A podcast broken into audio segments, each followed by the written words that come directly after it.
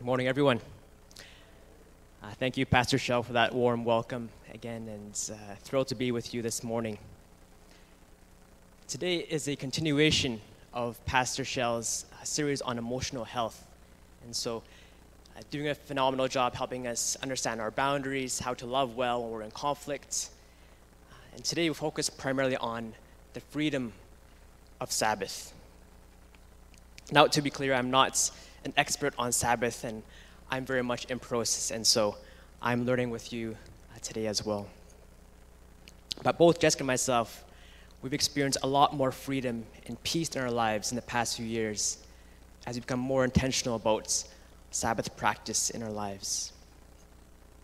Now, first, I'm gonna start off with a very idyllic photo if you wanna throw that one up. So, our daughters, as, as uh, Pastor Shell mentioned, Abby, Ellie, and Naomi. And of course, it's very idyllic. They're not like this all the time. this morning, they're squabbling in the car about who got to sing. And then, you know, there's, uh, you know, all, all, all, all, arguments that kids have. Um, but myself, Jessica, as an adult, as adults, we're not immune to that as either. We're also in seek, seeking peace as well. And sometimes we think of Sabbath the same way. We think it's something that's just perfect and should just arrive in our lives with no efforts. But in fact, it requires intentionality, preparedness, planning, and discipline. Perhaps another example. Uh, I'll give us a phrase that I guarantee we'll, we'll hear after service, or we've already said before service. People ask, Oh, how are you? Say, oh, I'm busy. Oh, how's your family? Oh, busy. How's work? Oh, busy. How's the weather? Oh, busy, busy. And so on and on. That's our instinctive response. We often want to show that we're doing stuff, that we're productive, that we're worthy of performance in some way. And actually, we're working more than ever before. The Japanese actually have a phrase called death by overwork, karoshi. We're also busy with play, especially here in Vancouver, with snowboarding, with hiking, with going to the beach, all these activities. There's no end to things that we could be doing. We fill life with activities, even good activities like home church. Shout out to Andres, home church Wednesdays. Uh, and highly encourage you guys to be part of one as well. Kids' activities, work, hobbies, all these things can be really great for us, but can also overwhelm us as well. So we're often at a very crazy pace in our lives. And there's this quote from the writer Dallas Willard that I really like. I'll pop on the screen. He says, Busy is the greatest enemy of spiritual life. I'll say that again. Busy is the greatest enemy of spiritual life. I think there's a kind of business that goes beyond our schedule and goes into our very inner being. And to help us remember the origin importance of Sabbath, I'll highlight four passages for us this morning uh, two from the Old Testament and two from the New Testament. And lastly, I'll share some practical applications for us as well. Our first passage from Genesis 1. In the beginning, God created the heavens and the earth. And I'll skip around here. And God created the creatures of the sea, every living thing, according to the kinds, every winged bird according to its kind, and God saw that it was good. God blessed them and said, Be fruitful and increase in number and fill the waters and the seas. In verse 27, God created mankind in his own image. In the image of God, he created them, male and female. In 28, God blessed them and said to them, Be fruitful and increase in number, fill the earth and subdue it. To, uh, to verse 2 chapter 2. By the seventh day, God had finished the work he'd been doing. So on the seventh day, he rested from all his work. Then God blessed the seventh day and made it holy, because on it, he rested from all the work of creating that he had done. God saw that he had made and said that it was good. He'd been hard at work making the sun, the moon, and the stars, and creates the humans to rule, to steward, and by the seventh day, he rested. God rested. And perhaps you might respond, Oh, but I'm type A, got lots of capacity. Or I'm a, I'm a doctor, or I'm a lawyer, or I'm a teacher, or whatever. But here in mind that God rested. Uh, the Hebrew word actually is, is Shabbat, and that means rest. It means to stop, to cease. A day set aside for delight. And sometimes our capacity for delight has grown dim, and perhaps we associate more with excess and sin than actually appreciation. But Sabbath is an entire day to celebrate. Celebrate the world, our family, and primarily to celebrate God. This is time where God has our attention, where we can slow down and appreciate, be available to Him, our family, and our friends. Not focusing on our to do lists. God worked for six days and rested for one. And He built that fabric into creation so that we also wrestle and work for six days and then we rest. And so perhaps uh, it's different for everyone. Pastor Shell, uh, working primarily on Sundays, perhaps Sabbath is on Saturday or on Monday. And so the same for us as well, choosing a time when we are not doing our regular work. And so note two things from this passage. First, God has a series of blessings blessing the animals to be fruitful, the human beings, He blessed Sabbath. And the second thing to point out, He made the seventh day holy. Sabbath is an invitation from the Creator to us, His created beings. And we're invited to mirror what He has done. And when we don't follow this rhythm, we reap the consequences. As I'm sure you've experienced and I have as well, the, the hurry, the business, the stress, our immune systems decreasing, our souls are fatigued. This is why God commanded his people to rest. Now, the second passage comes from Exodus 16. And to give some context, Moses had been appointed a leader by God, and he had helped bring them miraculously by God out of Egypt, out of slavery. And they're wandering in the desert, and eventually they, they're grumbling because they're hungry, they're, they're hangry, they're not sure what's going on. They know that God is with them, yet they're not sure of direction. The, the trust is fading. I'll start in verse 9. Then Moses told Aaron, Say to the entire Israelite community, Come for the Lord, for he has heard your grumbling. While Aaron was speaking to the community, they looked towards the desert, and there was a glory of the Lord appearing in the cloud. The Lord says to Moses, I've heard the grumbling of the Israelites. Tell them, at twilight you'll eat meat, and in the morning you'll be filled with bread. Then you'll know that I am God. And the evening quail, a type of bird, came and covered the camp. In the morning there was a layer of dew around the camp. When the dew was gone, thin flakes like frost on the ground appeared on the desert floor. And Moses says, It is the bread the Lord has given you to eat, the manna. Gather, everyone gather as much as they need. Take an omer for each person you have in your tents. And they did as they were told. Everyone gathered just as much as they needed. And Moses said, No one is to keep any until morning. However, some of them paid no attention to Moses. They kept part of it until morning, but it was full of maggots and began to smell. It's the original hoarding in Scripture.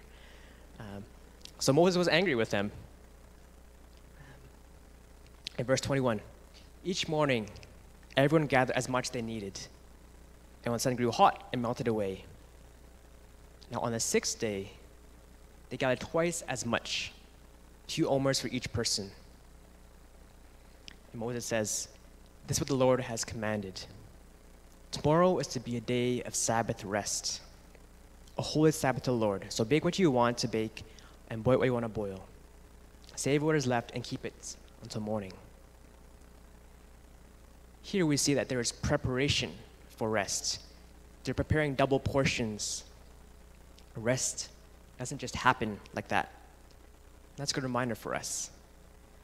For example, last night, Jessica made this uh, delicious pot of soup so that when we come home from church today, we can just enjoy it as opposed to, what are we going to eat? What are we going to eat? And then kids are screaming, and I'm hungry. Um, David and Donna dropped off some, um, some meals for us, M&M meats, and so we, we found a sale recently, just bulked up, put in our freezer. So preparation, very helpful. Um, back to our passage. I'll go to 27 here. Uh, oh, sorry, 24. So they saved until morning as Moses commanded, and did not stink or get maggots in it. Eat it today, Moses said, because today is Sabbath to the Lord. You will not find any of it on the ground today. Six days you are to gather it, but on the seventh day, the Sabbath, there will not be any. And now go to verse 29 here. Bear in mind that the Lord has given you the Sabbath. That is why on the sixth day he gives you bread for two days. Everyone is to stay where they are on the seventh day. No one is to go out. So the people rested on the seventh day. And again, some context for us.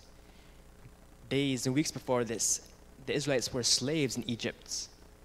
Their lives had been driven by performance by literal slave drivers and it had been about accomplishments and performance. And that was their world for generation after generation. So it wasn't natural for them to rest, to stop. And today we too can easily fall prey to that same grind mentality. Notice that God says, I've given you the Sabbath. It's a gift to rest and to enjoy. Now, as a reflection point, I want to consider two questions for us if we're wondering what we should do on Sabbath. So, first, is this rest? And second, is this worship? So, if it's not either of those two categories, perhaps we focus those things on the other six days of the week. So, we don't have time to go buy stuff, to spend four hours at Costco, especially on a Saturday, and go a little crazy, especially in the Richmond one. Now, obviously, there's times when our kids are sick or different things come up, or burn seas, and we have to take, take care of those things. But as much as possible, a good principle is to rest on our Sabbath and to prepare ahead for those things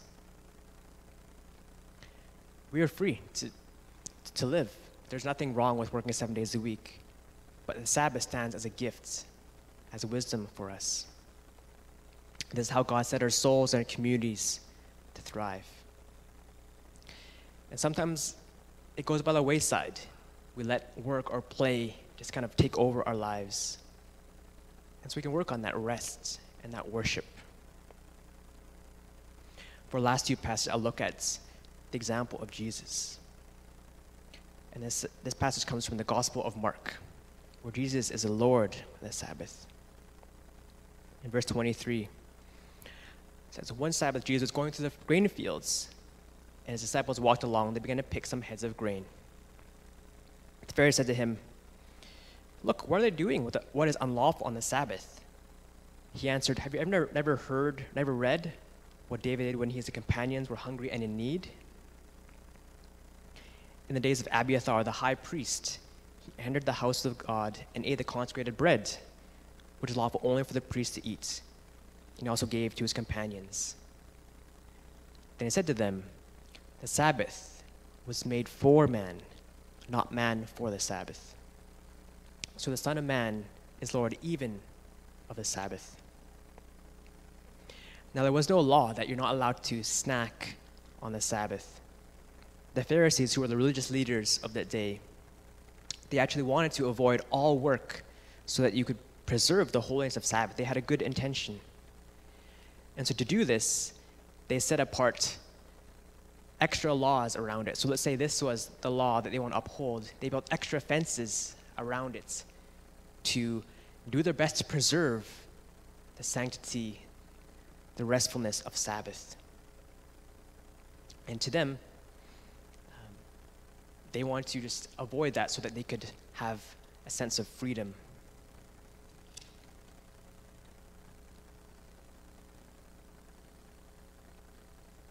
So, another example, they couldn't carry more than um, a certain weight.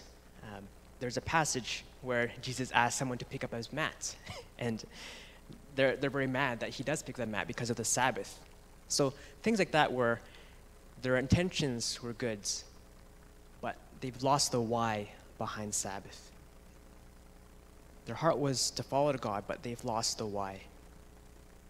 And we too, modern day Christians, we can also fall to the same challenges. We take beautiful practices like Sunday service or home group or prayer, fasting. We make it very a legalistic, a cold duty. So let's watch against that, against building fences around these practices that are from God. Again, verse 27 The Sabbath was made for man, not man for the Sabbath. Another example that many of you might remember is from the movie Chariots of Fire. It's based on the true story of the runner Eric Liddell. And he was a follower of Jesus who represented Great Britain in 1924 Olympic Games. And he was a favorite to win the 100 meter dash. And he was at a time when most people observed Sabbath on Sundays. And so he was quite disappointed when the qualifying heats for his competition were on Sunday. He wanted to honor his homeland, his family, by competing, but also had peace to withdraw because his life was not defined by a gold medal. It was defined by the fact that he was beloved and accepted by God. In contrast, another runner named Harold Abrahams was competing in those same games. This is what he said to his teammates I'm forever in pursuit. I don't even know what I'm chasing. I have 10 seconds, 10 lonely seconds to justify my existence by winning a gold medal. In many ways, we are just like Harold Abrahams, striving and grinding, forgetting that we are accepted by a God who delights in giving us rest. Through the work of Jesus on the cross, on the cross, he made sure that no performance was needed to earn his approval. We are approved through the work of Christ. We need to hear that Sabbath was made for man. And perhaps we're not caught up in the same legalism sometimes as the Pharisees. In fact, many of us don't tend to practice Sabbath we don't enjoy the freedom that comes from that structure, even though we really need it. Now, here's an example. The, the, the business of urban noise, our digital age, smartphones, greatest creation, also our greatest curse, perhaps. Have you ever left your phone off or left it at home? I did it yes, last, last, uh, last week, and my, my, my, my fingers were like, what should I do? What should I do? Should I be checking news, messaging people, answering emails? And this is the digital age. What a time to be alive. 24 7 connectedness. But we're not meant to live 24 7. We need the Sabbath more than ever. Our last passage Jesus heals on the Sabbath in Mark 3. Jesus went to the synagogue. This is back to back. It's right after the passage um, of Jesus going through the fields. A man with a shriveled hand was there. And some of them were looking for a reason to accuse Jesus. So they watched him closely to see if he, they would, he would heal him on the Sabbath. They, were, they, they considered healing work, and they didn't want him to be healed. Jesus said to the man with the shriveled hand, Stand up in front of everyone. Then Jesus asked them, Which is lawful on the Sabbath, to do good or to do evil, to save life or to kill? But they remained silent. He looked around at them in anger and deeply distressed at their stubborn hearts, said to the man, Stretch out your hand. He stretched it out, and his hand was completely restored. Then the Pharisees went out and began to plot with the Herodians how they might kill Jesus. They lost the why. The Sabbath's a day for healing. And it was true in the first century, just as it is true today. So I encourage each of us to consider taking Sabbath, and not just one. Like, oh, that one time I took Sabbath, that was really good, but a regular Sabbath. Now for some practical applications. And I made an alliteration to help us remember. So four P's. Hopefully one of them sticks in your head. Uh, first, pick a realistic time. Pick a realistic time. So, whatever might work for yourself and your family. And I don't recommend starting off with the immediate 24 hour block, especially if it's not something you've been practicing for a while. And personally, we take our Sabbath on Sundays, though it's been on Saturdays before. So, find a realistic time that works for you. Prepare ahead. So buy those groceries, run those key errands, cook meals ahead. I love bulk cooking. If it was up to me, I would just eat one pot of chili the whole week, but my wife has vetoed that 10 times. Uh, send all those emails, all those messages that you want to send. Schedule appointments or errands that are, are, can be kept those other six days. So prepare ahead. Put away distractions. Perhaps it's turning off our phones. You don't have to leave it off the whole time. Maybe check it, you check your phone a few, every few hours. I love doing that. It's super freeing. It shows that this is not my master. Sometimes it's the other way around, honestly. Tidy up the home before um, the day before so you can have some rest. Clean the bathrooms. Tidy up the, the main living area so that you can just be at rest. Make a to do list for later on so that you're not worrying all the time, oh, there's one more thing I should do, one more thing I should do. And lastly, prioritize worship and rest. So, what are those activities that bring you life? Perhaps it's spending time listening to worship music, or it's going for a walk on your own or with family or friends, enjoying the great outdoors, going to the beach, reading a book, that's a personal favorite of mine. And just to illustrate a few personal examples, I have some on the screen here. Um, that's me looking all pensive and great. Uh, we love going to see that, that beautiful picture of the mountains and the ocean, the creation that God has blessed us with. Uh, the next picture here. Uh, this, my wife, Jessica, she's, she's a wonderful artist, and so she loves to sit down on the beach and make uh, snapshots of God's creation. She, she enjoys that gift. And lastly, uh, spending time with her kids, um, just that unrushed time where we can really be present with them. I really believe that as we take time to observe, to respect Sabbath, we get our souls back we observe Sabbath. Jesus is healing our bodies and our souls. He helps us fight off the enemy of hurry and of business. He is healing creation. Imagine if every seventh day everyone was taking a rest. The earth, the, it would be an earth day. The, the earth would be healing and have time to recuperate. And so, uh, before I close here, may I invite the worship team to come up. Uh, and a final verse will appear on the screen as I close. This is from John 10, verse 10. And Jesus says, The thief comes to steal and destroy, but I have come that they may have life into the full. When we experience the freedom of Sabbath, we wake up to the God who has been with us the whole week. We experience the freedom the fullness God desires for us. Let me pray. Father, thank you for the work of Jesus on the cross that we might have a new life. I thank you for the gift of Sabbath. Help us to slow down, to observe this gift that you've given us, we might experience the fullness of life that you've given us. In Jesus' name, amen.